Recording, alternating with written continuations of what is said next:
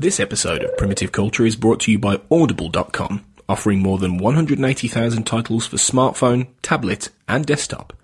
To get a free audiobook of your choice and help Trek FM at the same time, visit audibletrial.com slash trekfm. And also by Enterprise in Space, an international program of the non-profit National Space Society.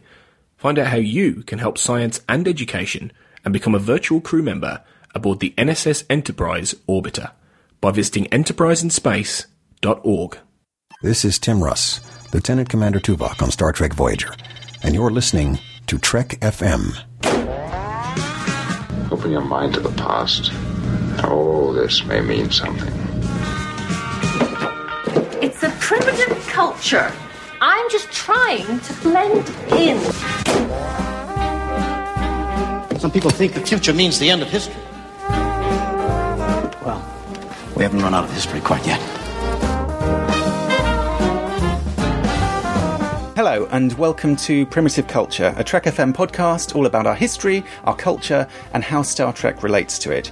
I'm Duncan Barrett, and joining me this week is Trek FM's design supremo and host of Saturday Morning Trek, Aaron Harvey. Hi, Aaron, how are you? Hello, I'm doing fantastic. Thank you. Oh, good. Well, it's good to have you on board this week because uh, I'm basically uh, regular listeners w- will know I'm kind of uh, holding the fort while Tony's away on an extended bout of shore leave. and uh, and the topic I wanted to discuss uh, this week is something that really I'm not very well equipped to talk about. We're going to talk about design in the various Star Trek series um, because our remit on primitive culture is kind of looking at history, looking at culture, and so far we've been focusing on that more in terms of literature and history and film and so on. But really, you know, we want that to be as broad as possible. And obviously, visual culture and graphic design and, and these kind of things are a big part of what has always made Star Trek interesting and vivid and exciting to people and, and a big part of, of what's made the show so iconic. So I thought there was no better person to join me really to talk about this than you, Aaron, since you, you know, you are a designer, you're, uh, you know, you're responsible for some amazing uh, works of design that everyone who listens to Trek FM will be familiar with so I'm hoping that you will have more of the vocabulary to kind of explain what these these things are that I uh, kind of look at as a layperson and and struggle to make sense of. Well, you know, Mike Okuda or Rick Sternbach, they they might have been better choices, but oh well, they're a little busy. I expect so. Yeah, yeah, yeah. I mean, what I what I was keen to do. Um, is, is probably we'll just kind of go through the various series and, and look at some of the kind of design issues that have cropped up over the 50 year history of Star Trek. So, obviously, starting going back right to the beginning, it was um, Matt Jefferies, really, who was the guy who I suppose was responsible initially for a lot of what we think of as, as the look of Star Trek. And I was quite interested to discover that um, Matt Jefferies was a pilot like Gene Roddenberry. He flew the B 17 bombers uh, in the Second World War, which Gene Roddenberry did as well. So, they kind of had that in common. And I think when he came to mm-hmm. the job of designing the original Enterprise, he was he was kind of bringing some of that sort of aeronautical expertise with him. Yeah, definitely. Um, and when you it, when you think about it, it feels very Air Force. I mean, even mm-hmm. the basically the what they would call the the Star Trek logo or the flying A, which is the the Delta shield, which it's interesting. We I've I've talked to a bunch of people and and no one's really sure where that that logo and that idea came from, what direction you know created the the, the Starfleet Delta. But I know that that nobody really that didn't that story never sem- seemed to have gotten captured. But if you look at a lot of the design from the era for airlines, Air Force, space, anything, that shape is sort of ubiquitous. It's just mm-hmm. everywhere. There's, you know, I, I think there was a Allegheny Airlines, a local local uh, East Coast airline, had a logo that was really similar. There is, which now the term would would not fly. pun intended. uh, Northwest Orient Airlines, if you look at their logo from the 40s, looks like a Star Trek badge. It's wow. Like, kind of uncanny. Yeah, we always joke that it was like, oh, did did he get uh, some sort of endorsement from the company? And there, there's also a um, a piece of telecommunication equipment from, I believe it was the the late 30s that's used in the pilot in the conference room, Mm-hmm. uh, and they they've sort of removed the the phone dial off of it, so it looks futuristic and it's got some buttons and things. But the logo for that is called like ampli amplitude or ampli ampli amplicall. That's what it was. It was like a, a call Oh, wow. center sort of thing. The A has the curved Has that A kind of and a arch. star in it. Yeah, Ah, I mean it how looks exactly like the command delta. So we're like, Right. did it come from that? Because they just happened to see the the instruction manual. like, Yeah. "Ooh, that A, and they called it the flying A internally. So I'm like, Did they? Right. If you look at the um, the astrogator, which is the disc in the middle that they use to navigate, it's really similar to a plotting device used in World War II airplanes. Right, So right. and it's funny because my, my grandfather, I came I come from an aeronautical family. My grandfather worked at Lockheed, and he always joked that it's like this, it's already outdated. You know, I remember Mm-hmm. this as a kid. He was just like, "That's not futuristic. That's just like spinning dials." It's like, they- you know, even now we have computers to do this, which is funny because now when you think about what the computers would have been in the 1970s, they'd still be gigantic compared to what we have now. Yeah. Um, but back then, he was even saying that it it, it didn't quite match you know real aeronautical How interesting. technology. But, yeah, but I yet to the to the average viewer at home, it kind of it seems futuristic and it, it has that kind of feel. It's interesting what you're saying about the Delta Shield because because I always sort of I think assume the Delta Shield that it's it's basically like a star with the two top points cut off, but. I suppose it's it's also got that rounded aspect to it. It's it's not they're not straight lines; they're these curved lines, and I guess that was a big part of the design of the original ship compared to, I mean, something we might uh, well, we will, I hope, come back to later is, you know, talking about bringing it right up to date Discovery, which has those kind of sharp triangle, uh, triangular uh, sort of lines in it. But the original Enterprise, very round, very kind of cylindrical, very much that kind of. Uh, like an aircraft, like a you know sort of jumbo Yes. jet style design, rather than like sort of commercial uh, uh, aircraft, rather than a sort of more military um, style design in some ways. That that's that, that kind of suggestion, and also the the colouring, the fact that it's very plain, that it's very white, that it's kind of you know it's sort of gleaming. It does seem very much like a sort of desirable form of transportation rather than something. If you think, I suppose, you know, jumping forward, uh, but but also jumping back, like the NX-01, which is uh, you know seems much more metallic and kind of. Um, more gritty in a sense, whereas the original Enterprise has that kind of very smooth, very uh, contoured kind of design. Well, it's interesting that you mentioned that because Matt Jefferies had to fight for that. Basically, everybody wanted something to be on the hull, like to, to have texture, to have it details, and he said he wanted to keep that smooth, uh, you know, streamlined thing. Not because it was streamlined because it needed to fly into an atmosphere, but because everything would be internalized. It's in space. You wouldn't have anything exposed necessarily, and it allowed for interesting lighting effects where you could have reflection of color and and light from planets and stars. And even though we might not really have seen that fully realized in the television show, uh, a lot of the early sketches show these really interesting highlights and colors on the hull. So it was supposed to be. It, I almost wondered if at one point in his thinking that it might have been even a little bit more metallic, like even Right. more reflective, because it did- end up being a little bit more dull. Um, and that's kind of interesting because when we talk about the motion picture, they went into a more pearlescent uh, sort of coating that that caused the Enterprise to be a lot more reflective and Right. and shimmering. Right.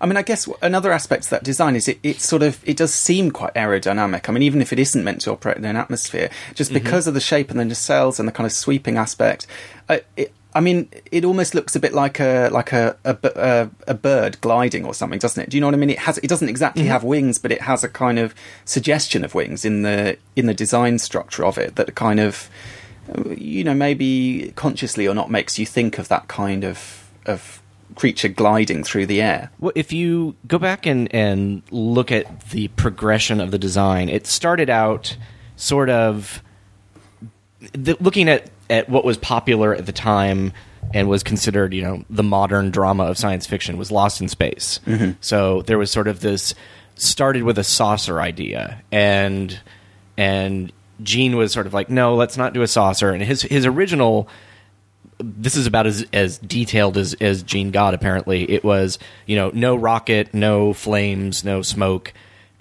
and it was it was a lot of I don't know what I want, but I know what I don't want. Mm. So, and, and talking with uh, another designer who worked on the animated series, that seems to be sort of his mo. It was like very little information up front. Just bring me stuff, and I'll tell you when it's right. Right. Um, so It's what people always say about art, isn't it? You know, I uh, I don't know much about art, but I know what I like. It's that kind of you know. Yeah, but those people it, aren't good gonna- art yeah. directors. That's No. the problem. It's like you, you- Yeah. A, a good creative director and art director will will have that opinion, but be able to express roughly what they're looking for. They think you know Sure. sometimes Yeah, you yeah. can't. I understand that, but Yeah. it seems like maybe he might not have been the best person to always be giving direction Right. to the designers. Yeah. yeah. I mean, obviously, this is in the very, very early stages. There, there was no no design team or anything at this point. It was Gene and and Matt Jefferies talking. Um, but he so he came back with sort of a saucer like thing. They changed that. The next step is what eventually becomes the Daedalus class ship. Is the sphere instead of the saucer in the front, and much more cylindrical like you know kind of a cylinder body for the secondary hull and then sort of the nacelles off of it and possibly in between those steps was the ring ship that you end up seeing in the motion picture which is sort of like Oh, yeah. two big rings in the the center um, column so it's like they did play with those shapes which i think are a lot more interesting and probably more realistically space based Yeah. but I think it was just there was a, a, a lack of beauty, maybe was was you know, or They're not sort of heroic in the same way. Do you know what I mean? Yeah. That kind of yeah. it was um, lacking a screen presence. Yeah, that, uh, yeah, and character. really could- I suppose. Yeah. Well, and and the ship became as much of a character as as Spock or Kirk or anyone. Um, and so he basically took that uh, the Daedalus um, sphere and squished it down. And then he goes. It was funny because at the end we ended up with a saucer on the ship anyway. Yeah. even though it wasn't it wasn't just the saucer, but it was like you know you have a saucer, and it's weird when you think about it. If you described that to somebody, it does not sound like it would come together well. Like you've got a cylinder with two s- things sticking off of it that look like rockets off the back, and then a ship uh, like a, a, a saucer in the front of the ship, and you're just like that doesn't sound good. And you look at it, and it, it, it the balance works out, and it it, it looks pretty decent. You know, it's one of those things that it actually has really good angles from pretty much however you look at it.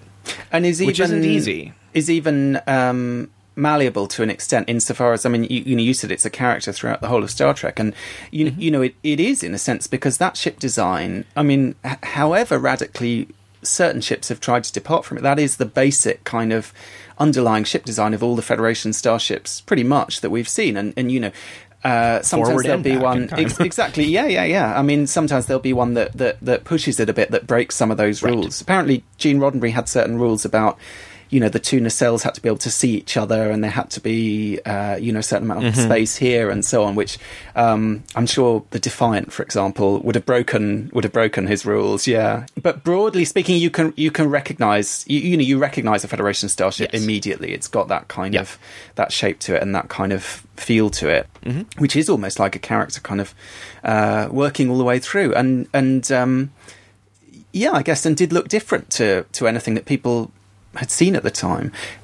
I read that um, one of the reasons for the nacelles was actually a, kind of quite practical idea that um, because the engines would have to be the, the sort of force of the engines would have to be so powerful uh, in order to you know go faster than the speed of light and so on. The idea was to kind of separate them away from the hull of the ship that that you wouldn't want them to be in the way that sort of the Defiant is. They're kind of stuck on the side. That they would sort of be pushed away. I don't know. I suppose almost because they're they're overheating so much, or because they're kind of you know some some sort of a bit like some sort of rocket like idea that you're kind of keeping them slightly at arm's length. I'd imagine it has something to do with maybe radiation as well, or Right, something. yeah, yeah, You know, yeah. Just Yeah. whatever field it's generating. You know, some sort It's of dangerous The warp somehow. field might have electromagnetic. Yeah, exactly. I mean, hmm. I. It's funny because it's you know a couple hundred feet away. It's not really that far away. Yeah, but yeah. It's you know it's far enough, and it's also if something happens to them, they can be jettisoned. Right? Yeah, yeah, yeah. You can just basically pop the nacelle off and and you know and, and you know, we talked about um, I can't remember which podcast we were talking about, but but doing saucer separation. Um, they you never saw it, but they did mention in the uh, original series that it was possible for that to happen. It wasn't like in TNG where the, then the saucer could fly back in and just stick back on the ship and fly away. They would have to it would have to go to space dock and they would have to like physically reattach it. But during I believe it was the Apple, he mentions to uh, you know the crew that it's like if something happens, separate the drive system or uh, section and and and get the saucer away. And the weird thing is, I sort of feel like it's only when you see, you know, it's only when you get to like encounter at Farpoint and they do separate the saucer that you actually, or for me anyway, that you realise that it's a flying saucer. Do you know what I mean? Because I think that Yeah. kind of that design, it feels so connected and so kind of smooth and, and so much like it's it's part of a whole that until you actually see it separate, and I always feel it looks really weird. I mean, especially like the Star Drive section without the saucer looks suddenly looks very ugly and kind of Yeah. uh, wrong. Do you know what I mean? And it's, uh, I mean, so it, it so it, it has incorporated that kind of flying saucer element, which of course is so, you know, associated You with lose the space balance and so on. when you do that. Exactly. You yeah. don't have Yeah. there's like all this back weight and then it's just sort of like this tiny little front. So. Well, let's, Which is funny because it's space and it doesn't matter. But well, that's the thing, isn't it? And that's, I suppose, that's the kind of contradiction. And, and obviously, you know, you do get, say, when you get to the Borg cube or something like that, you get a kind of a real recognition that this is space and aerodynamics are totally irrelevant. But at the same time, for humans, for Starfleet, for this kind of, and, and maybe it is partly because it's a kind of military organization, you know, whether it's a, a sort of naval organization or kind of air force organization or however you see that. Um, you, you know, and there is a lot of emphasis on people as pilots, on the, the skill of the pilot, and so on. So I think that all kind of ties into it. Tony and I have talked about that before in relation to Gene Roddenberry's experience in the Second World War, but definitely there's that kind of aeronautical feel on the outside. Um, just thinking about the inside of the ship as well. I mean, one of the things that really distinguished the original series, I think, at the time was the use of colour. And it's interesting going back to the cage. Uh, the cage was much more muted, but then when they came around to to kind of developing the original series and getting you know getting into, um, I think where No Man has gone before is, is a bit more colourful. But then particularly after that, once you get into the kind of regular run of the series, you you get you know uh, not just in the costuming but also in the design of the sets and so on. I think they they repainted the bridge right to kind of uh, bring a lot more color into it. I'm literally looking at a picture of that as you said that. It was kind of funny. And I really like the original bridge in the pilot because, like you said, it has the more muted tones, which doesn't become as dated as quickly. It feels more, more, you know, pseudo military slash. It it just feels more functional and, and less. Um, it, civilian, I guess would be the word I'm looking for. Right. Um, and it also has different uh, monitors and and more going on than the more streamlined final version. It, it has the gooseneck lamps on it too, which are a little goofy Yeah, looking. yeah. Uh, you know, take care, take those out, and like I, I think there could have been, you know, we obviously there's this the whole idea that you know color television was just coming out, so we want to make everything colorful. Um, I honestly don't know how much of that really played a role. I mean, it kind of became the story, but I think it became the story after they saw that NBC had high rated shows that were in color, and then they started Right. like, oh, we'll just take our shows and we'll use that to promote color, not necessarily sell televisions. But then RCA went and made an ad with Star Trek that said, oh, look at this fantastic show in color. So Yeah. I, I don't know how much feedback from the network that they got to make the show To make it as or if they colourful did as it of their own accord. Yeah, But they did they did find though that the show rated better in households that had color TV, didn't they? I think so. So think people so. who had color TVs were more. I mean, I suppose they didn't have that much choice of what to watch. It's kind of like if you've got a I don't know a 3D TV, you're going to go and buy Avatar, even if you know you don't particularly love the film or you, you know whatever. I mean, there's an element of kind Mm-hmm. no, of. I'm, I'm not going to know- do that. I will skip the Well, 3D maybe you're not. Thank you. no, me too, me too. But I mean, you know, there's an element of like the the the the drama and the technology Neville. kind of uh, you know syncing up in some way. And I mean, Avatar's a good example. I think people, you know, I mean, I remember I saw that film at the cinema. I was completely blown away by it. But since then, I've had no desire to go. I, I have no interest in watching the next six or seven Avatar movies. No one does. They're they're building a, an Avatar land that makes no sense. Crazy. Sorry, Crazy, if you if you've seen my Facebook page, that's a personal thing. It's like, and I know Neville Page, the guy who designed like all the creatures, and Right. I, I he is equally like ah. It's like no one's no one's clamoring for another Avatar. So But but if you can get that experience of that kind of wow factor that you got when you saw Avatar each time, I mean, I don't know how, th- how they can possibly do that every time, but I suppose that then maybe there is something to that, and yeah, yeah, and, and maybe that what you know was a big part of the original series for the people who did have color TVs was Yes. there'd been nothing like this before. You know, it is very bright. And I think also the the fact that it did well later on in syndication, the fact that it's it's stayed so iconic is maybe there is something a bit kind of sort of kitsch about it. There is something a bit over the top about the design. Um, Yeah. You know, whether that's the the bright colours or the lighting. I mean, the lighting design in the original series is completely bonkers.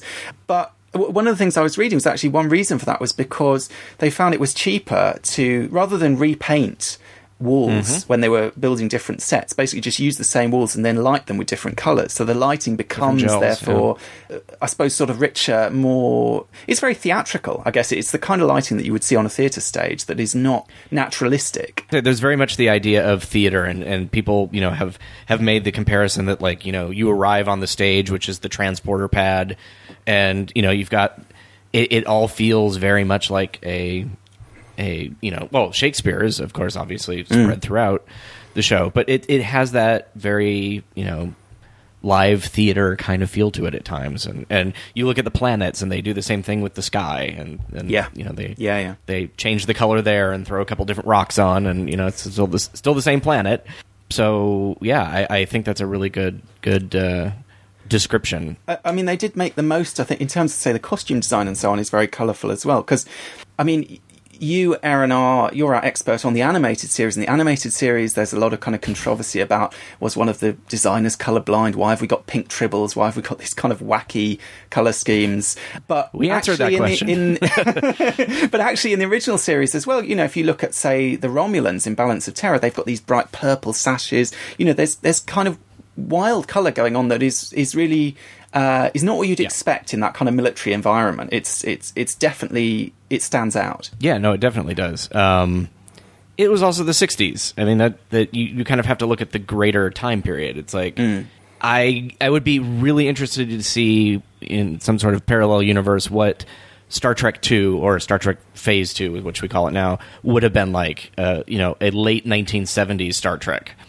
I mean, that could have been could have looked like Logan's Run television show or Space 1999 which was very muted. You know, there, there's like I, I really would have been curious to see how that decade influenced the look. You know, because we get to the motion picture and you kind of get a little bit of that, but I feel like it was sort of existed in its own bubble in some ways because it was very influenced by the director and, mm-hmm. and 2001 and it was it was very much a science fiction film and i think it wasn't as heavily influenced by the 1970s as a television show would have been Right, right. You mean because it was playing into this kind of cinematic idea of the future? I mean, it's still 70s looking if you look at the clothing and, and, and parts, but I, I think we would have just, you know, if we saw a rec deck that was not, you know, just Decker and Ilia sitting there playing a shuffleboard game or something that could have been really interesting. Like it,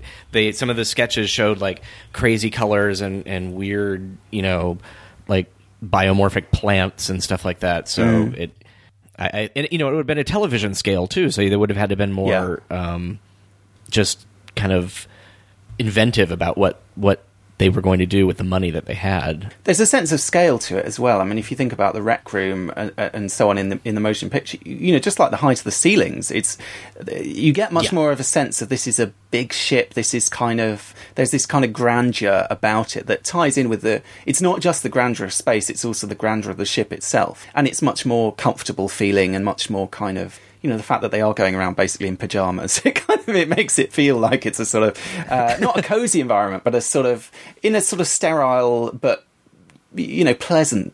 It's like a sort of pleasant hospital or something. Do you know what I mean? Like a very It's funny you mentioned the pajamas because Robert Wise said the first thing he changed when he came to that movie was how the Star Trek uniforms looked because he didn't want it to look like the TV show because it Mm. looked like they were wearing pajamas.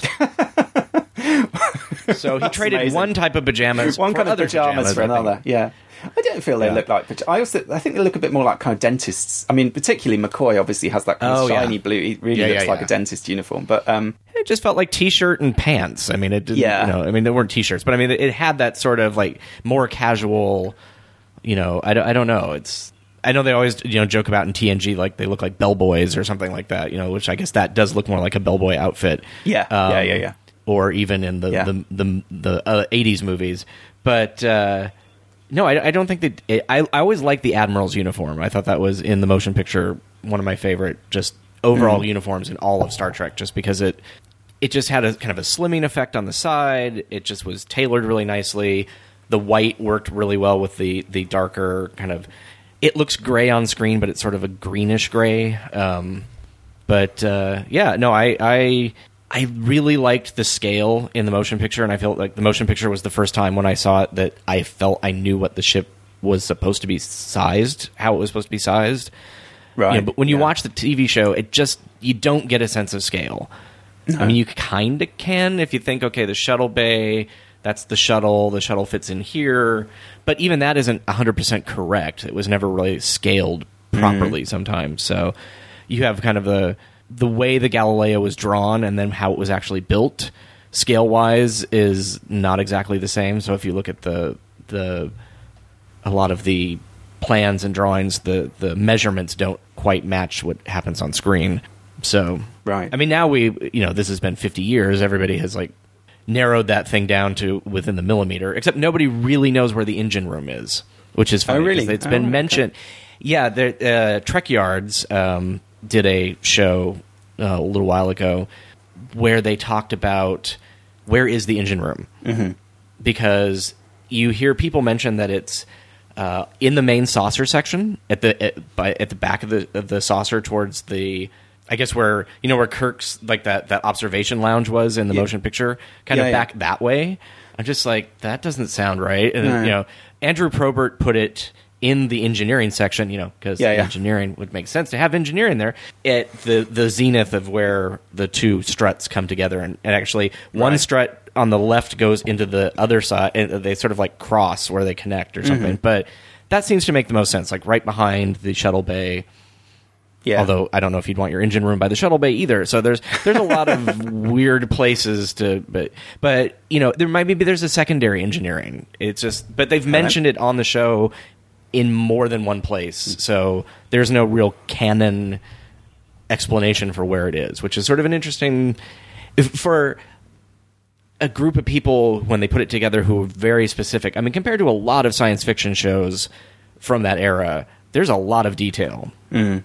Mm. Even even if it does seem a little silly now, and we always wonder why. Well, why didn't they keep track of this? It's like I doubt that the people from Lost in Space put this much thought into the Jupiter two, you know, or or any other uh, science. fiction. Maybe the um, uh, what was the submarine show from the '60s? The uh, Fantastic Voyage.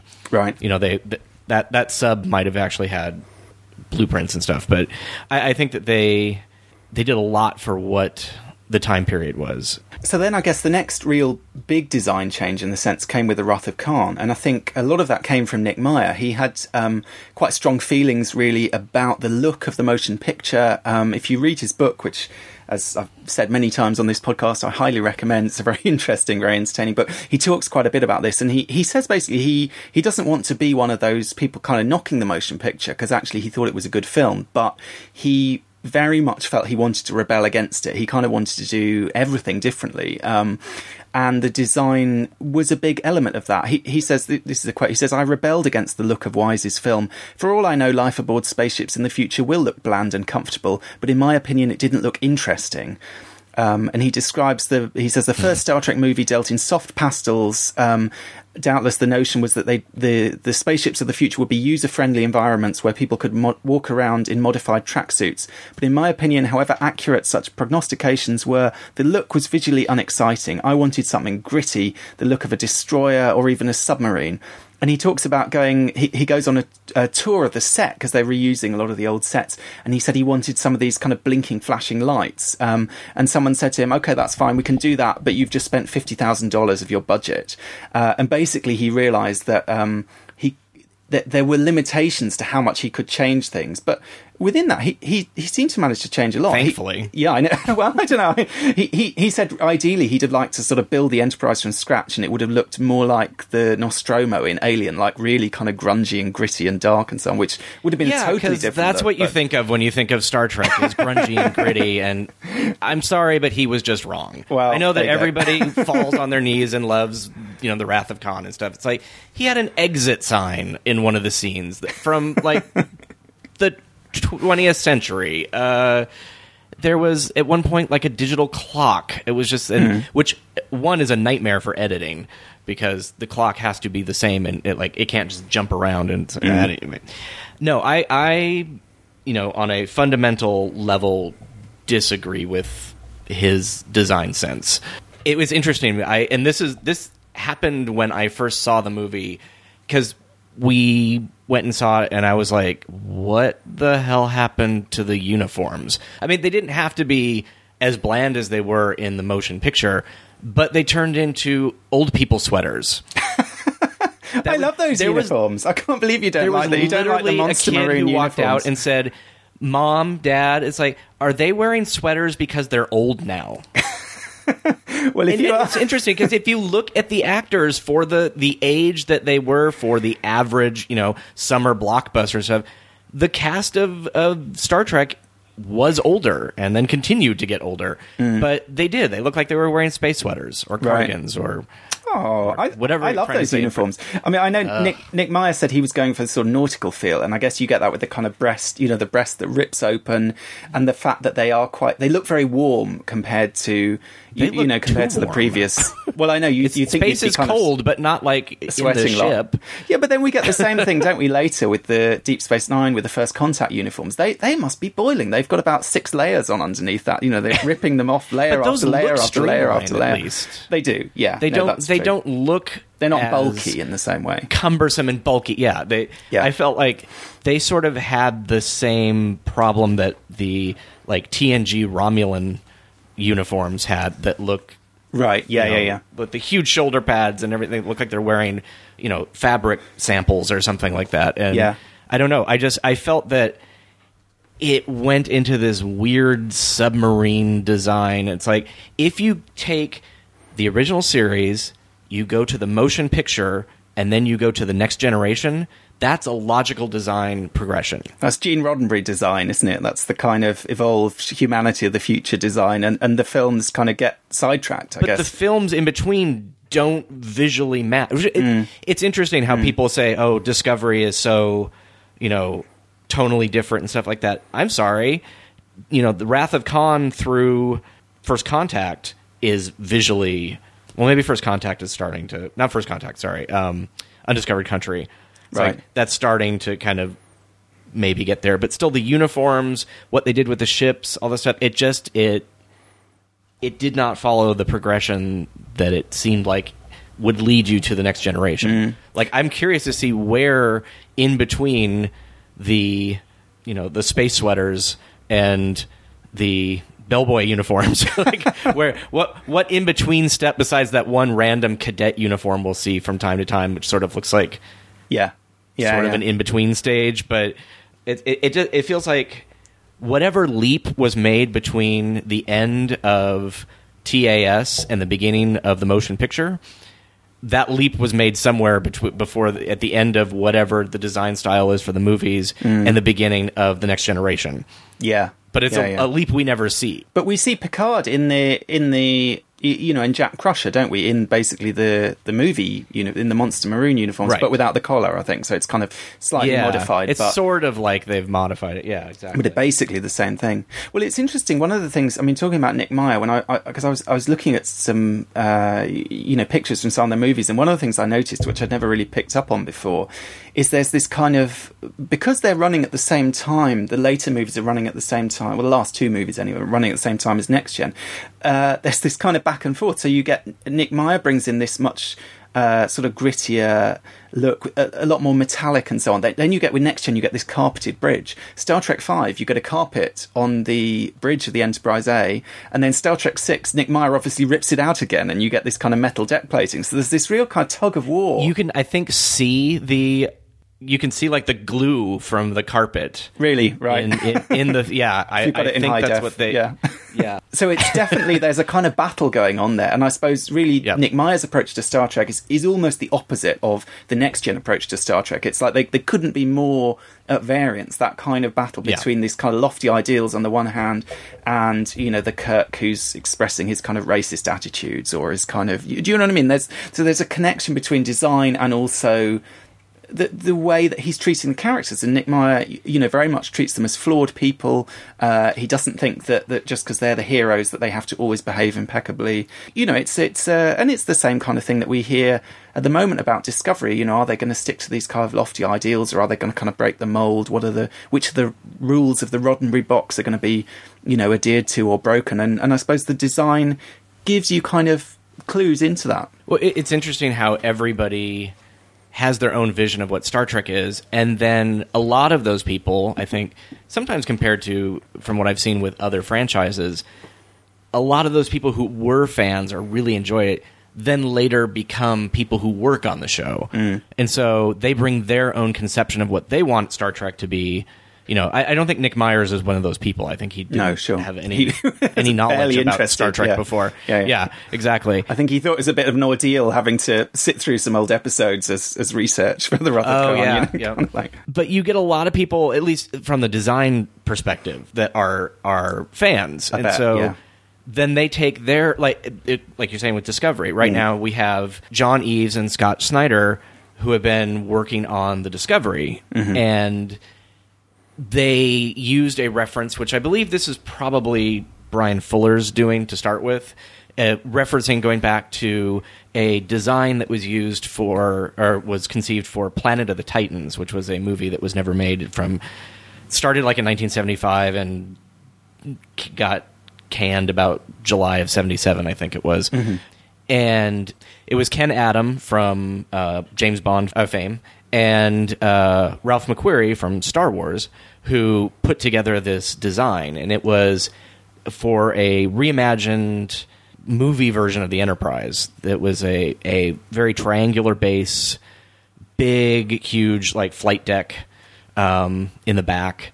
Uh, saucer section, and it's interesting because it really depends on which version you see. Because there were a lot of sketches that were all roughly the same, but you have varying heights of the the nacelles where people are like, "Oh, this breaks the rule." I'm like, "It does," but turn the page and see the other design that doesn't break the rule. You know, so mm-hmm. it was it never got to the point where they did anything but a paper model. Mm. So it, it's interesting because it was it was like a starting point so it wasn't. It, they didn't literally copy the design. And I know a lot of people are like, "Oh, they're using this failed design." Blah, blah. The design wasn't failed. The movie just was shelved mm before that even got past that stage. And then when they went to go move into television for Star Trek Phase Two, Matt Jefferies just happened to be working right above Gene Roddenberry on Little House on the Prairie, and he basically sort of got him to come on in a in a freelance basis because he couldn't leave his Little House on the Prairie job. Mm to sort of recapture like well if we're going back to tv we might as well take the original design mm-hmm. and at that point ralph mcquarrie had moved on to battlestar galactica and empire strikes back mm. so he wasn't available. So the idea that this design was somehow failed and killed and it was that's a little bit of an exaggeration. It's interesting though because it, it is quite a sort of star warsy design. I mean it does it does have that kind yeah. of echo of the star destroyers. It's got that real triangular shape to it. It's got that kind of hulking quality, and you know, some of that we we see a little bit in the Discovery. Some of it maybe less so, but it it is different, I suppose. To you know, when you're talking about mm-hmm. this kind of this line of ships that goes all the way through Star Trek, there is something about it that it does slightly. It, maybe it doesn't break the mold, but it certainly pushes that. But you can it, see it's a yeah. different artistic influence coming into it. It's a different vision in a sense of of what that might if be. If you look at the Discovery though and the Enterprise D, mm. I feel like those have bits and pieces more in common than perhaps the Enterprise D and the original series. Right. Because it has a more sort of triangular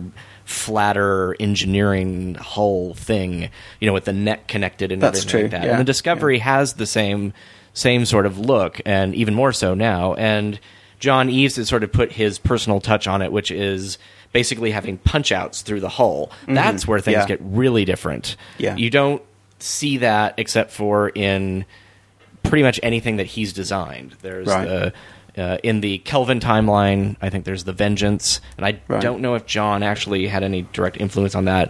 But if you look at a lot of his kind of personal sketches and stuff for for Star Trek, the they have different pieces and you know it, it could be that does something really cool like maybe that helps like the inner ring separate or something like that or because I know that the um, Nick Myers actually put out well Nick Myers' dog on Twitter uh, put out a question of ask- information. yeah. Asking, uh, you know, how long would a saucer separation take in the original series timeline? And that was months ago. So we're all like, it, it was funny how many people that I know and I jumped on that within, like, you know, and we all guesstimated it within a few seconds of the same same time. Oh, So wow. I felt good about that. I was like, okay, hmm. but that leads us to believe that possibly that they're going to be doing something, you know, with with the saucer Something separation. That doesn't mean Yeah, that yeah. it's going to be Discovery, but yeah. you know, so design wise, it does bend the mold. I don't think it breaks the mold. If I looked at that ship, I would say, oh, it's from Star Trek. Sure. If you look at the Shenzhou, it looks like it's from Star Trek. It looks like it's more NX era, but it, Yeah. you know, To me, the Shenzhou looks. It, it- it's. It's. I think maybe what it is about the Discovery, and I. I, I don't. I, I don't hate the Discovery design the way that some people do, but I. The, the Yeah. thing that I get that I do slightly feel about the Ralph McQuarrie as well is that it feels quite flat compared to a lot of them. Do you know what I mean? There isn't that kind of empty space around, you know, Mm-hmm. between the nacelles and the hull and so on. It's so, it, and it it maybe means it does feel less sort of aerodynamic because you it, it- I mean, it, it works in space, obviously, but it, it doesn't have that kind of uh, bird-like wingspan kind of. Do you know what I mean? There's I- something about it. It, Yeah, it has no, a it. slightly more solid feel to it. feels heavier somehow. Do you? Does I that make sense? I still feel like we have not seen the final final version because Sure. even in that last trailer, it, it looked really plasticky, and I Mm-hmm. can't imagine compared to some of the other like if you look at the that first shot when the ship is come the Shenzhou is coming up out of the the cloud bank i i into space, and you see like the delta on the planet underneath it. Mm. I I that looks visually like it's it's rendered so much better than that really quick thing going like the discovery going to warp which looked Yeah. super flat it did not look it, it i don't know it just it was the angle or something like that and i know i've i've played around with drawing it quite a bit Mm. and it you know it's been changing over time but i think there are quite a few really nice angles and there are Yeah. a few just like the top down it just that makes it look really flat it looks like a circle with a triangle it looks like you know the idic symbol is Yeah. as people have said Yeah, I think you were one of the people who who managed to turn a lot of people's opinions on it around in a way because of a lot of the artwork that you've been putting out there that made people after that first trailer sort of see the beauty in that design a bit more somehow that maybe they hadn't because it had kind of freaked them out in various ways it wasn't what they were expecting Yeah. whereas as you say like by finding good angles for it and very you, you know finding ways of showing that ship that and the fact is all the ship i mean like voyager for example i think looks great from some Mm-hmm. angles and looks terrible from others and the nacelles look a little too short yeah yeah you know it's it's interesting i never thought about that until back when um Shar and Tristan were hosting To the Journey, Mm. they were doing an episode of what would Voyager be like if it was in the Kelvin universe. And so Right. they had me draw a Kelvin yeah yeah Voyager, and I made the you know the beefy nacelles and stuff like that, and it was just like this actually looks pretty decent on this ship. It was like Right. it was it felt like it balanced something out that might have not been balanced, but Yeah. that was actually you know that again is a a, a direction from the studios because there were Yeah. the it did not look like that originally. They had longer nacelles or other things. Basically, Rick Sternbach was given the the edict to make essentially a Lexus. It's like Right, make a okay. sexy car ship. Yeah. And so it it became much more compact, more you know streamlined. Um, I always thought it looked like a, a kind of like a one of those spoons that you get inside of uh, ice cream or yogurt that comes with it already. It's like the it's got like a it's a space spoon. Yeah. um, Yeah, with, yeah. with little nacelles on the back, and the idea that the they wanted something that sort of moved back and forth, and he Mm. said, you know, the the in universe kind of BS reason was that. Um, they changed the shape of the warp field so it didn't damage uh, Yeah. f- subspace Yeah. for that one episode from TNG that everybody ignored after they they did it. Yeah. Um, so he goes, "It was done. We never brought up why it does it. It just does it on the show, and th- there was no explanation whatsoever." Yeah. Yeah, yeah. So Yeah. but uh, no, and it's it's interesting if you look at the bridge of Voyager and you go back to that very first pilot of um, Star Trek, the Cage. It it has some similar color cues and stuff. It feels less dated than the bridge of the Enterprise from TNG. Right. Yeah. Well, let's talk a little bit about the the next gen Enterprise because that I suppose was the big. Well, like you say, there, there was kind of a continuity from the motion picture, and I know Andrew Probert uh, had been had been carried on from the motion picture, and then the other big character who comes in at that point for pretty much all of Star Trek leading on from that period is Herman Zimmerman, um, and between them they were kind of responsible for the look, I think, of the of the Enterprise D. He he came and went, I think, a lot, but he was, I think, for each of the successive, well, except for Voyager, actually, he was sort of there at the beginning of Next Gen, DS9, and even Enterprise.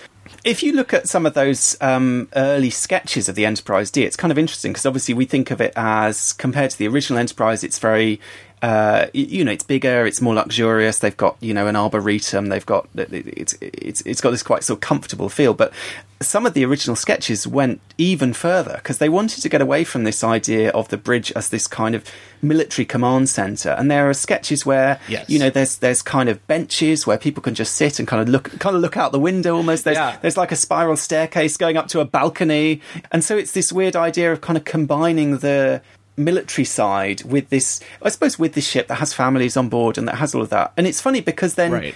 You know when you get to the actual show although the bridge design is very you know is in keeping with that it, it is you know, they've got this very luxurious leather armchairs and so on but at the same time there's this very much this feel of like you don't come to the bridge unless you're asked to come to the bridge do you know what i mean and if someone comes in and, and sits in the captain's chair or you know does there, there are these Yeah. there's this real kind of uh, partly because picard is quite a stickler and quite a sort of traditional Right. authoritarian captain in a sense there's this kind of respect for it there, there are things that you do and don't do on that bridge even though it seems quite kind of Yes. re- the design is relaxed but the the mood is you know is, is a bit more formal in some ways at, le- at least when the captain's mm-hmm. around And it is kind of interesting. There are it compared to like say the original series, it feels like there is less seating. And I know mm-hmm. some of that is because like the the chairs sort of push into the panels in the wall so you can kind of pull them out and they just sort of mm. you that space becomes but it, it feels like like a couch and and two chairs, a big screen TV and a lot of empty space to walk around in. Yeah. It's like I it, sometimes it feels a little and I it might just be because I've seen the sets like mocked up in person and Right. then you see the t- where in television when you shoot everything gets much smaller and you have to Mm-hmm.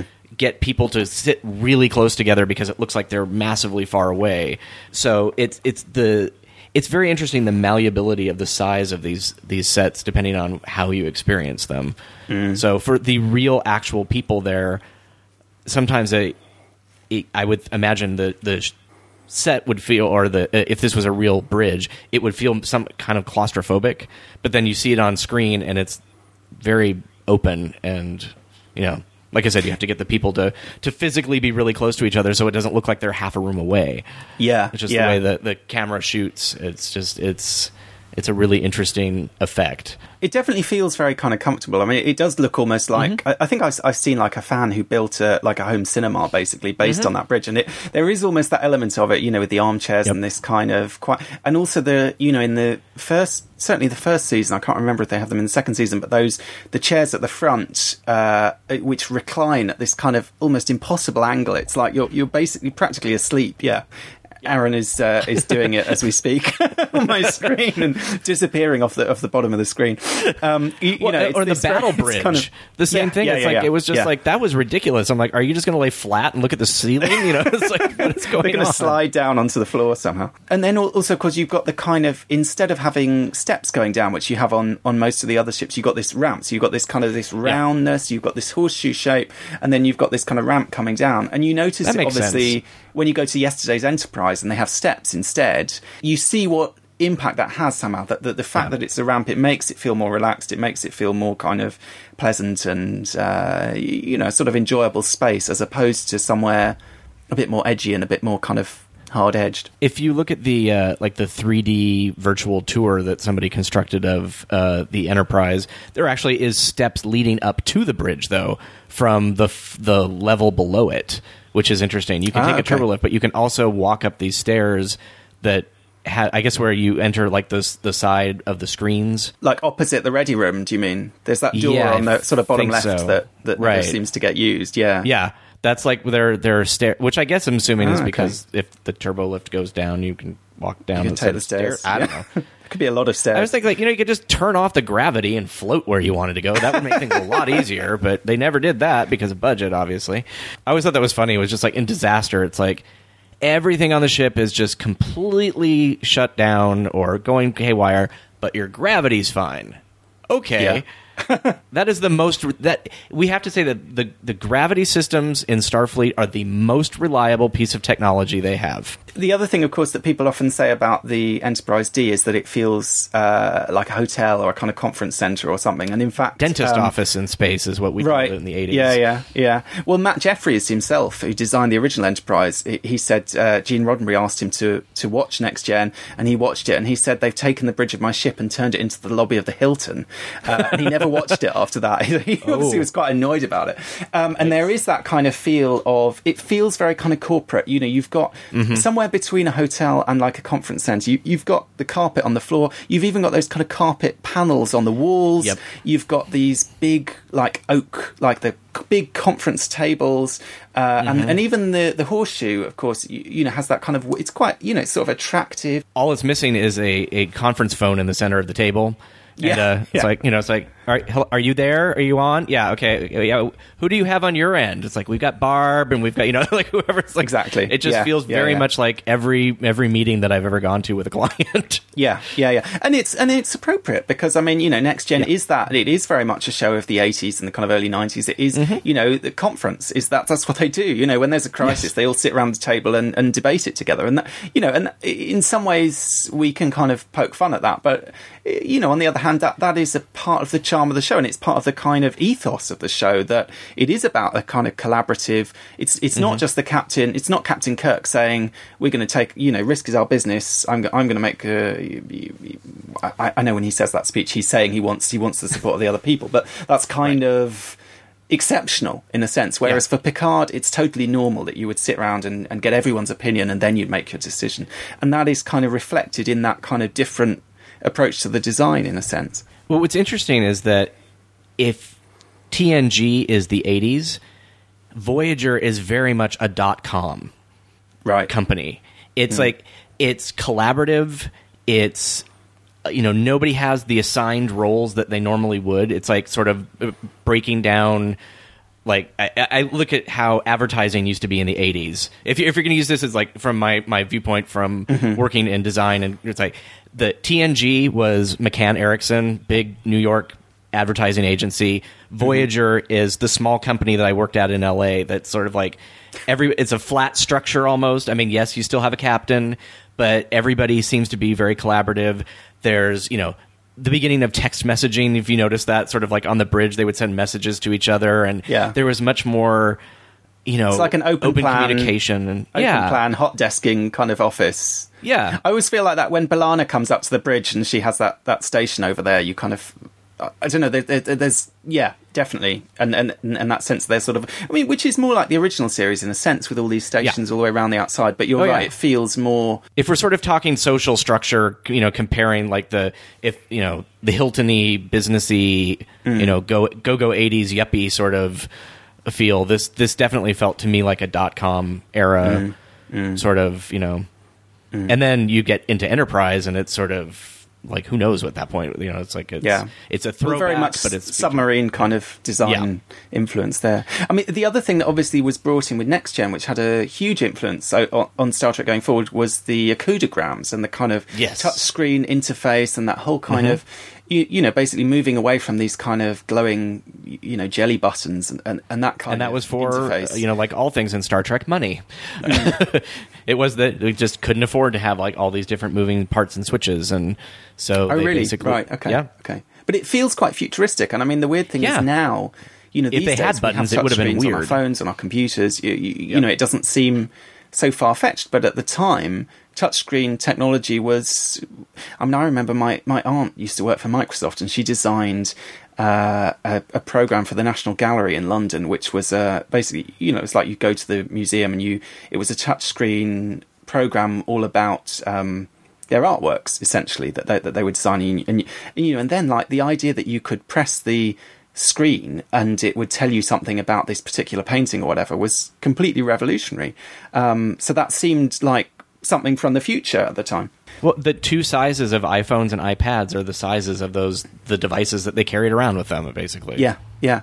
And all these things you you, you know and partly that is Floppy because that's the future you know that if you grow up with the the part of of the future is a communicator that flips open, then that's what you want when you're, you know, if you're designing something that's futuristic and kind of aspirational and kind of uh, high tech in that way, you're you're you're playing on Sort of a So- self fulfilling prophecy in a way. it is exactly. It's completely a self fulfilling prophecy. Um, but those Okudagrams, I think they, they did a really good job of making it seem. And I know this is something that you've talked about in relation to Discovery, and, and obviously we don't quite know where that where that's going ultimately. But Yeah. that it feels like a real operating system. We might not know exactly how it works, but it, it's it's kind of believable that Mm-hmm. y- you know more. Frankly, than all those glowing buttons are, it's kind of believable that you could control the ship through this system Right. if you just knew what to press. What well, to and it when. reconfigures. That's where it's like it's not the Yeah. same panel every time. Yeah. and it, it's it's funny because I, I worked on Star Trek Online, uh, helping to convert the desktop version to the console, Mm. and I talked with Mike Okuda because I was just like, you know, it's like I'm I'm basically taking LCARS and making it a functional user interface, which is funny Mm-hmm. because it was never designed to be that. You know, he he said, you know, you make it look good for TV.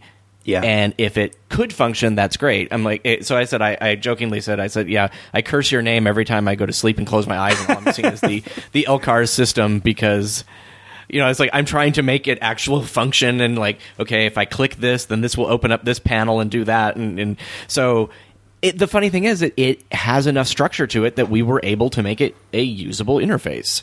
Right. Um, yeah. It would maybe not be the, you know, the, the end point if we were starting from scratch, Mm. but it, uh, it definitely works. And, you know, you had mentioned the Discovery interface. We haven't seen much of it, but what we have seen, that's the one thing I'm disappointed, I guess I would say, in because it feels very much like Tony Stark's heads up display with just mm. like every bit of information thrown at you with no discernible structure.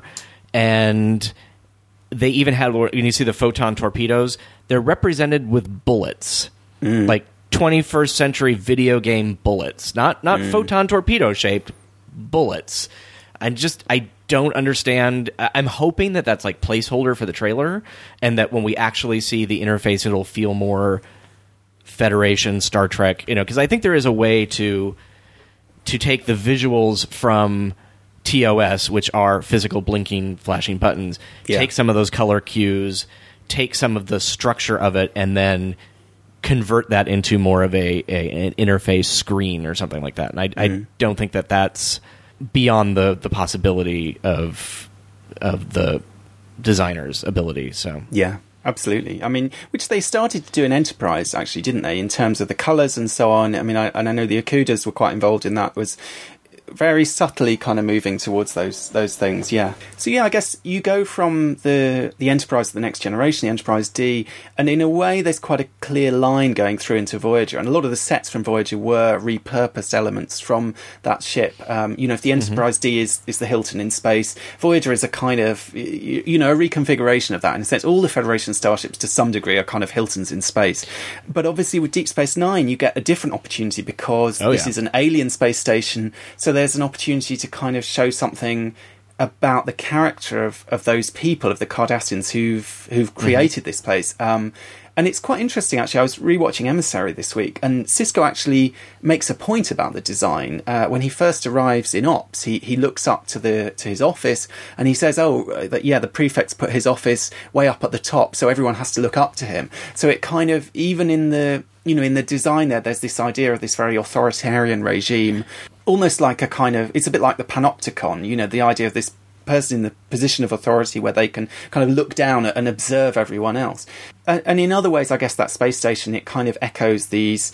You know the fact the Cardassians are not—they're not really into comfort. They're not wearing pajamas. They're wearing those, you know, awful. uh, I mean, their uniforms look incredibly uncomfortable. They're so rigid and hard and kind of, um, and their their design kind of reflects that. We we get the in the episode uh, Melora um, with the woman in a wheelchair, and she complains that all their doors have these huge lips on them. That you know, it's it's the opposite of the kind of user friendly, you know, Enterprise D environment Yeah. where everyone feels comfortable and, and could lounge around on a sofa. It's kind of inhospitable. Well, even the doctor in in Voyager, when he was going through the Jefferies tubes, was trying to figure out where to get somewhere. He's like, okay, you turn left, you turn right, you do this. It's like, and then he's like, who designed this ship?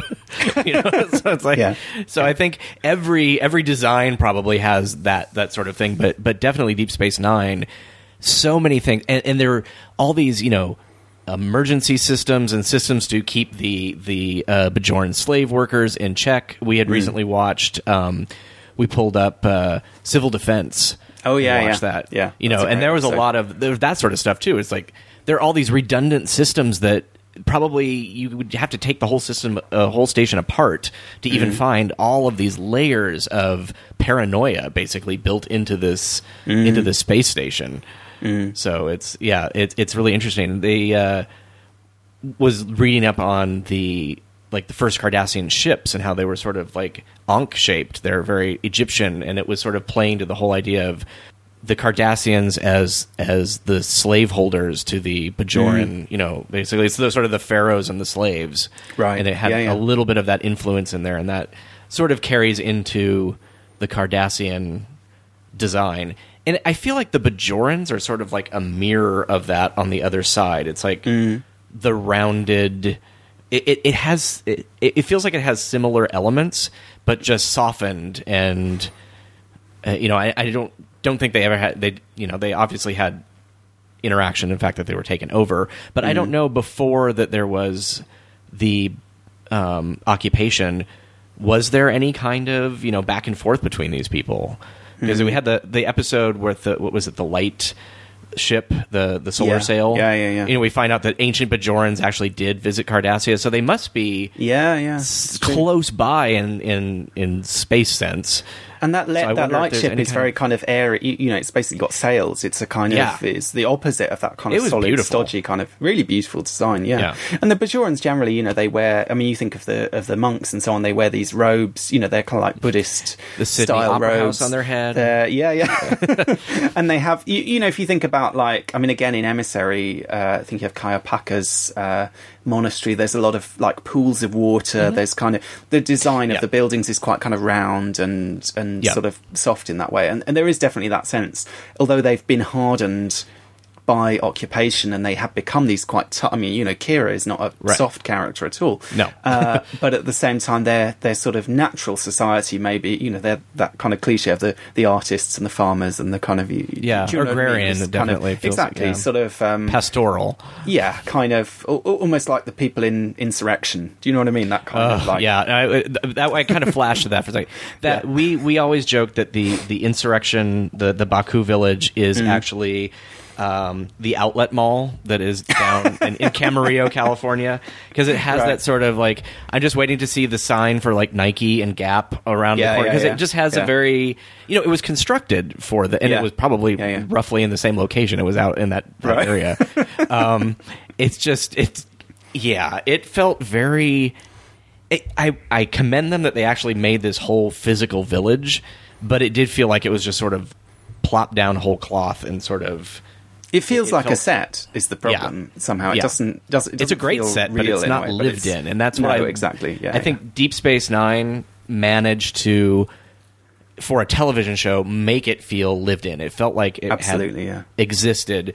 and even when you look at like the Bajoran stuff, like when they go, Kira goes to her friend who was became a farmer, and they were trying to get him off the land or whatever because they needed to. Shakaar, yeah. Yeah, um, that looked lived in. I mean that that Yeah. looked a hundred yeah. times more more real than than the Ba'ku village, which is kind of odd. It's it's So- interesting, yeah, yeah. Well, uh, maybe just moving on. So, so we talked a bit about DS9 and Voyager.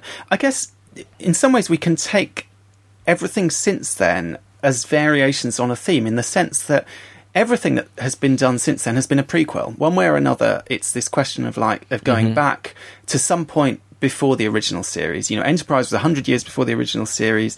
The JJ universe is strictly speaking like five years before the original series, isn't it? In terms of their five year mission is out of sync. Right. So, so although it, it, it's it's really a reboot, but we can you can kind of just about turn that as a prequel.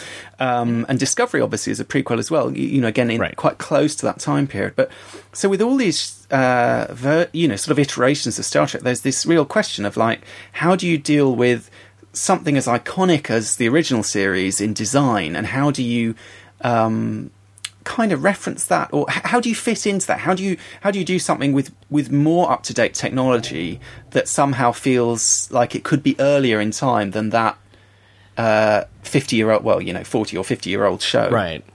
Well, I, I strictly speaking, you probably can't. I mean, hundred percent. There's there's no way unless you do you make the show as if it's a historical drama and you are trying to recreate the the flashy bleaky buttons and the you know. I think that if you wanted to like really replicate the communicator from the cage, which is that sort of lucite plastic that looks like it has maybe phone or radio pieces in it with the flip up thing, you could you could reimagine that where the lucite plastic is sort of like um, the phones in the Expanse, which is sort of this clear thing until you turn it on, and then it's got the buttons on the screen, and it you know you could you could maybe take the things that are there and then put another layer on top of it that we just didn't see when we saw it originally or something like that. Like, oh, we never knew that this screen could turn on and do these things. Eh, But that would be a little silly. Um, so I think you just have to capture the the energy and the the feeling of that era and not necessarily the exact design of it. I mean, I, I think there is probably a a more medium ground between what they did with Discovery and the original series. I think you could make the ships look a bit more TOS era. You know, you could have mm-hmm. rounded nacelles instead of the sort of whatever kind of squished rectangular sort of things that they're doing.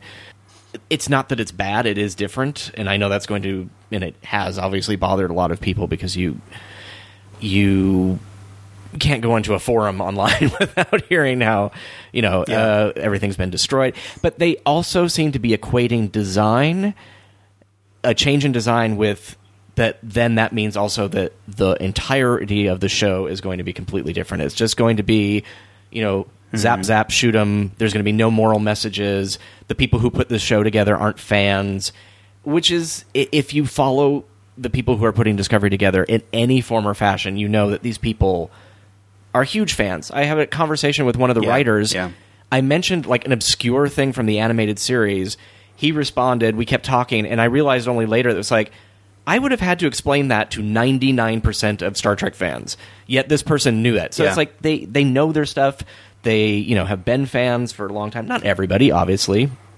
But I, I think that you kind of have to separate story from mm. visuals sometimes, which is hard in Star Trek because sometimes the story is a little weak and you have just the ooh, isn't that cool alien or whatever, mm. you know. I, I think it's difficult also because you know all we've seen. You know we see we see trailers which are cut to emphasize action and so on, and also because Yes. people have been kind of burned by the JJ verse films. I mean, I, I know lots of people love the JJ verse films, but um, whether you love them or hate them, they are a very action packed. I was going to say version of Star Trek, or, or arguably not. You know, lots of people say they're not Star Trek, but you, you, you, you know, they're, they're they're very different beasts. And I suppose the anxiety was going into Discovery. Are they? And this big anxiety: is it Prime or is it or is it Kelvin? You know, a lot of that is about how are we just going to get that kind of relentless pace of the JJ movies hmm. 15 times over on a kind of weekly basis or are we going Right. to get something that feels more like Star Trek and I guess we just have to kind of trust that yeah like you said the, the writers and so everyone involved seems to seems to be aware of those kind of issues and seems to know what they're doing and, and maybe what we get isn't what we are used to but it's not going to be it, it's it's it's not going to be into darkness you know Right. touch wood Yeah. Um, yeah. And I don't think I, I don't want it to be exactly like what I want. I mean, that's that's when you get exactly what you expect, then it's just eh. I mean, I want Yeah. something that's going to challenge my my idea of what Star Trek is to a point. You know, I don't I don't want Game of Thrones, but I also don't want storytelling circa 1987. yeah You know, I, I don't need TNG. I don't need the Orville, which is basically what I think the Orville mm-hmm. is shooting for, replicating a 30 year old style of storytelling, which is fine and that's really cool, but that's not what Star Trek should be. Star Trek, I think, for me, feels like what Walt Disney wanted Disneyland to be like always developing, always changing. Mm-hmm. And I think Gene, you know, with all the different iterations that he was involved with, you could see it. You know, it had the core idea was still there, but TNG is very different than TOS. But you know, so was Gene at that point. He had changed, and so and mm-hmm. and obviously, once you reach the point of a human lifespan, if the show is going to continue, the show is going to change because the same people just can't be involved anymore because they're not around. I mean, I think with Enterprise, just from a visual point of view, you know, they did find their own look, and and maybe the way they did it, which surprised a lot of people at the time, and people, you know, have taken a while to sort of adjust to, is that rather than it seeming like a prequel to the original series, you know, a lot of people said this. It was it was more like. Um, it was closer to our own time. So the universe, the the, the, the costumes, uh, you, you know, they kind of look like NASA costumes. So the ship looked like something, you know, much more kind of uh, nuts and boltsy than than the kind of stuff we'd seen in the original series. I mean, by the time you get to the Kelvin verse and the JJ films, you, you know, you've got this. That that's the. I mean, you know, people talk about not liking Discovery. That's the aesthetic that really doesn't work for me because it's this kind of souped up, ramped up. I mean, it fits those films. You know, this sort of version of that original series aesthetic, but just pushed to slightly ludicrous degrees. I think like the sense of scale. See, it doesn't feel like Star Trek to me. The sense of scale in those films. You know, you have those huge uh, engineering sets. You have those nacelles. I know some people love those nacelles. They're to me, they're a massive turnoff. They just look like they look ridiculous. They look like Well, a sort engineering of- is a brewery. A brewery Yeah, I literally exactly. pass on the freeway when I'm driving to the doctor's office. So it's And I like think- I I don't need that. That was that that always bothered me. But Yeah. that's that's But me. also, it's just that design. I think it's apparently J.J. Abrams said he wanted the ship to look like a hot rod. It, it's it is like someone painting a stripe down the side of their car and thinking it looks cool. Do you know what I mean? It just it looks showy offy to me. It doesn't look. It's not graceful. It's not.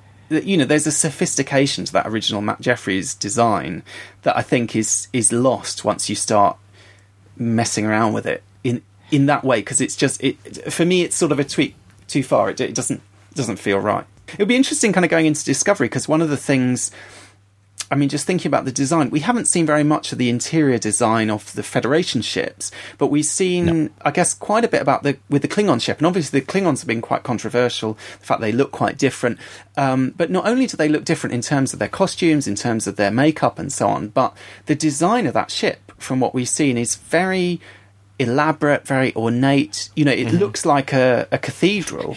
I, I was looking at Mark Worthington, who's the designer. I was having a look at some of his previous work. He did a lot of um, American Horror Story, which I haven't seen, and frankly have no intention of seeing. it looks truly horrifying, which I guess is the point. But um, some of the designs he did for that, there was a season that was set in a hotel, and, and the hotel Yes, again that- is very kind of ornate, very uh, sort of quite kind of gothic and kind of uh, huge vaulting ceilings and so on. You can definitely see, looking at some of his previous work, that element of grandeur and scale, and I suppose stuff that you wouldn't traditionally be able to do on a TV budget. yeah, when you look at this, it is pretty amazing that It it's- looks cinematic. It looks Yeah. grand, um, Yeah. and that that will. It, it'll be interesting to see. As I say, we haven't seen much. How does that play into the interior of the you know of the ships that we're going to be presumably spending the most time on on the Federation ships? Right. Because because again they've got that kind of prequel thing. They can't make them. You know, if it was the Enterprise J or whatever, they could they could have a you know vast you, you know huge uh, spaces everywhere. Um, but given that it's a The Enterprise you know, J around the same time too. as well, yeah, yeah. the Enterprise J is, is a weird. Yeah, that's a. The Enterprise J was made like in a day too. I think that, that You can tell that. Doug I mean- Drexler had mentioned. It's like, well, we need a ship, and he's like, here, it's a Yeah. big ship. You know, it's like, and then of course it ends up as a model. I mean, that's the weird thing. Yeah. Is like with the Eaglemoss models and so on, something like that. I mean, I haven't actually. I've seen pictures of the model. I haven't. I, haven't, I, I don't have that model, but that seems like an example of something that. Um, I don't know whether that that's kind of taking bringing it into reality slightly a bit too much by by physicalizing it in that way, and it, it Mm-hmm. Yeah. doesn't feel believable. there is you know there is so much this could be like a 17 part series. You could go through each each show and talk about the the influence. Like something we didn't even we get to we had talked about um, off air is that like the early enterprise designs i found some um, manned orbiting laboratory which was this kind of top secret us air force um, space station that was going to be built and then was declassified. And they had the viewers that Spock has the the one where he puts his eyes into the you know so there are a lot of elements from you know actual uh, space technology that has worked its way in, in pretty much every iteration of Star Trek. If you look at the the uniforms for Skylab, there's a lot of the tones and colors that worked its way into some of the browner uniforms that were in the motion picture. So it was like they're Right, right. They're they're just all these little touchstones, and and it works. The, you know, the other way around. You know, we've got you have influences like you said with the phone, iPad. There's just all these different things from Star Trek haircut styles. I'm sure at some point, you know, like you've got the the bet, yeah, sideburns yeah. and you know, Yeah. so it, it all kind of folds in on itself, which is really interesting. It's like the, how this this show that you know, if you really think about it, it's a TV show, and I know it's like it does mean a lot, and it does have a lot of important issues. Like, but it, yeah, no, but it, it, it's it's not Yeah. real. But it is because it the way Yeah. it actually influences me. There are people who would not be scientists and would not be doctors, and you know, or designers even. Like I, I credit seeing the Matt or the uh, the Ralph McQuarrie Ken Adam ship that has now become the Discovery for being in Los Angeles. If I had not seen the article in Starlog magazine where they interview, interviewed Ralph McQuarrie and didn't realize that oh wow, if I grow up I can actually, you know, be this thing. I can ships don't just come out of nowhere, you know, obviously like but when you're 7 or 8, you don't know that. It's like so wow, this is a job. I could do this and that sort of set me on my path to ending up where I'm at. And that's one of the great things about Star Trek, I think, is it does it does feel real compared to Mm-hmm. a lot of science fiction. It feels believable. It feels like a world, and because of the way it's designed, it it is quite appealing. I mean, generally speaking, even Deep Space Nine, which you you know is is dark and and a bit you know grungy uh, and so on. Yeah. Uh, you know, once It's they've got their furniture in and they've kind of yeah, yeah, yeah, exactly. You know, you know, it's it's kind of you could imagine living there. It'd be kind of fun. Yeah. and you know, certainly like the Enterprise D, it, it'd be a very comfortable. You know, it would be a nice hotel to, to stay at for a few weeks anyway, um, and I think that's that is I a think it part of is the a charm. hotel. Is that yeah, yeah. You can do the uh, the Airbnb or whatever the you know just like Oh yeah, definitely. Yeah. Yeah, well, yeah, that'd be great. I mean, you know, and I think that is part of the appeal of Star Trek is that it's, um, you know, it's it's a future that that we'd like to live in on a kind of moral, ethical. Do you know what I mean? Like it's it's a good future for humanity Yeah. in that sense, but it's also quite an appealing world in terms of design. It's quite, you, you know, it's it'd be a nice place to be. It'd be a nice future to live in. Um, and so it's not surprising in a sense that that would feed into our real world design and that we start, you know, building that around us in the in the things that we design in the real world. So, Aaron, if people uh, listening to this want to find out more about you or get in touch or hear more of your podcasts on the network, what's the best way for them to find you? Uh, you can find me on Twitter under the user Geek Filter, and you can pretty much put that into any social media. That will be my, my username. And I'm always in the Babel Conference. That's our Facebook users group. And you can hear me on Saturday Morning Trek, which is our animated series and all things Trek in the 1970s podcast. And I'm also co host of The Edge, which is our Discovery podcast. So you can hear us talking about design uh, on that show as well and hopefully we'll be having some of the designers you know when when the embargo and all of this has has been broken they'll be uh, joining us for some for some q&a and and you know answers to our questions about why things turned out the way they did and stuff and should be interesting Definitely, definitely, and also, of course, uh, you can see a lot of Aaron's work on the, you, you know, the. Uh, the show art for the different shows, on various other artworks to do with the network. You know, he's the one uh, producing those those great images, and including many great images of the Discovery, which, as I say, I think have really helped to you know bring around fans to that design that maybe was was something that they were struggling with so in a sense if that's the design that got you into into into design you've kind of mm-hmm. paid back in a way by uh, yeah. by getting other people into it as well by sharing that that's kind true. of enthusiasm I, that's probably one of my my proudest you know like people just like i don't like the ship mm. or i didn't like the ship until i saw your poster or I, like i may yeah. i don't necessarily like what i've seen but i can see that they're is possibilities, and I'm going to give it a chance. Just yeah. like that's kind of cool. Yeah, I mean, that, that's, yeah, yeah, definitely, definitely. You know. Well, it's been uh, fun talking about design in the Star Trek universe this week, Aaron, but uh, that's not the only thing that we've been doing on Trek FM this week. So here's a look at some of the other things you can find out about on the network. Previously on Trek.fm, Literary Treks. Oh, Matthew, I'm doing just fine. You know, it's always fun every week to hop on here and talk Star Trek books and comics with you. And I don't know if you realize this, Matthew, but this is our 200th episode of Literary. Tr- Wait a minute, Matthew. We don't host this show anymore. The 602 Club.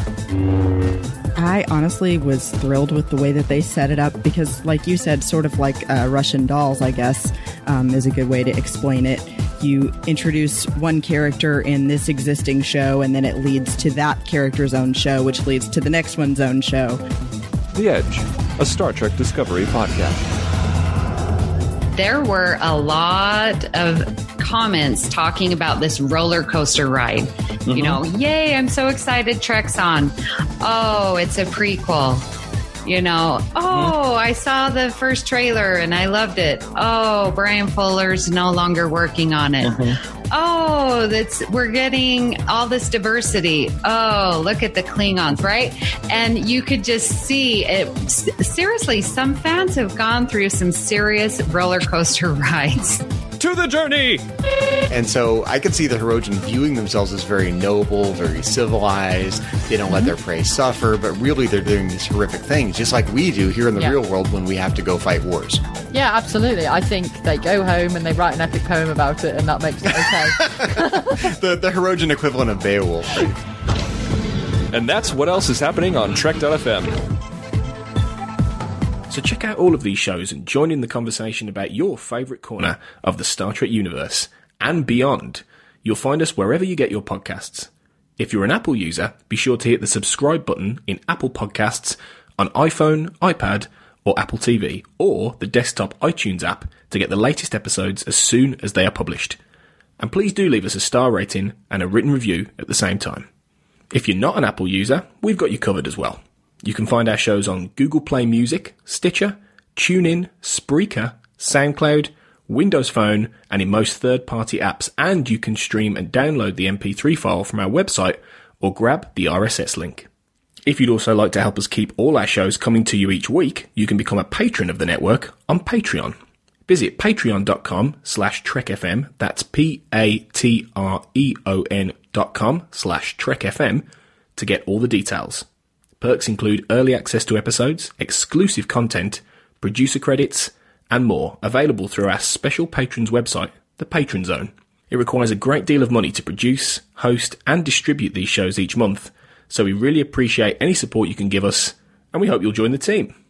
Again, you'll find all the details at patreon.com slash trekfm. Duncan and I would love to hear your thoughts on today's show, and there are many ways for you to get involved and do just that. The best place to join in the larger conversation is the Babel Conference, our listeners group on Facebook. Just type Babel, B A B E L, into the search field on Facebook, and it should come right up. If you'd like to send us an email, you can use the form on our website at trek.fm slash contact. You can also find the network on Twitter at trekfm and on Facebook at facebook.com slash trekfm. You can find Duncan and I on the Babel Conference as well, and you can find us both on Twitter Duncan at Barrett's Books, and myself, Tony, at Black Hole Media. And you can also find me hosting my own podcast, the Xcast and X Files podcast, if you type that into Twitter and Facebook. So thanks everyone for listening to this episode of Primitive Culture. We'll be back soon to discuss more history, culture, and how Star Trek relates to it.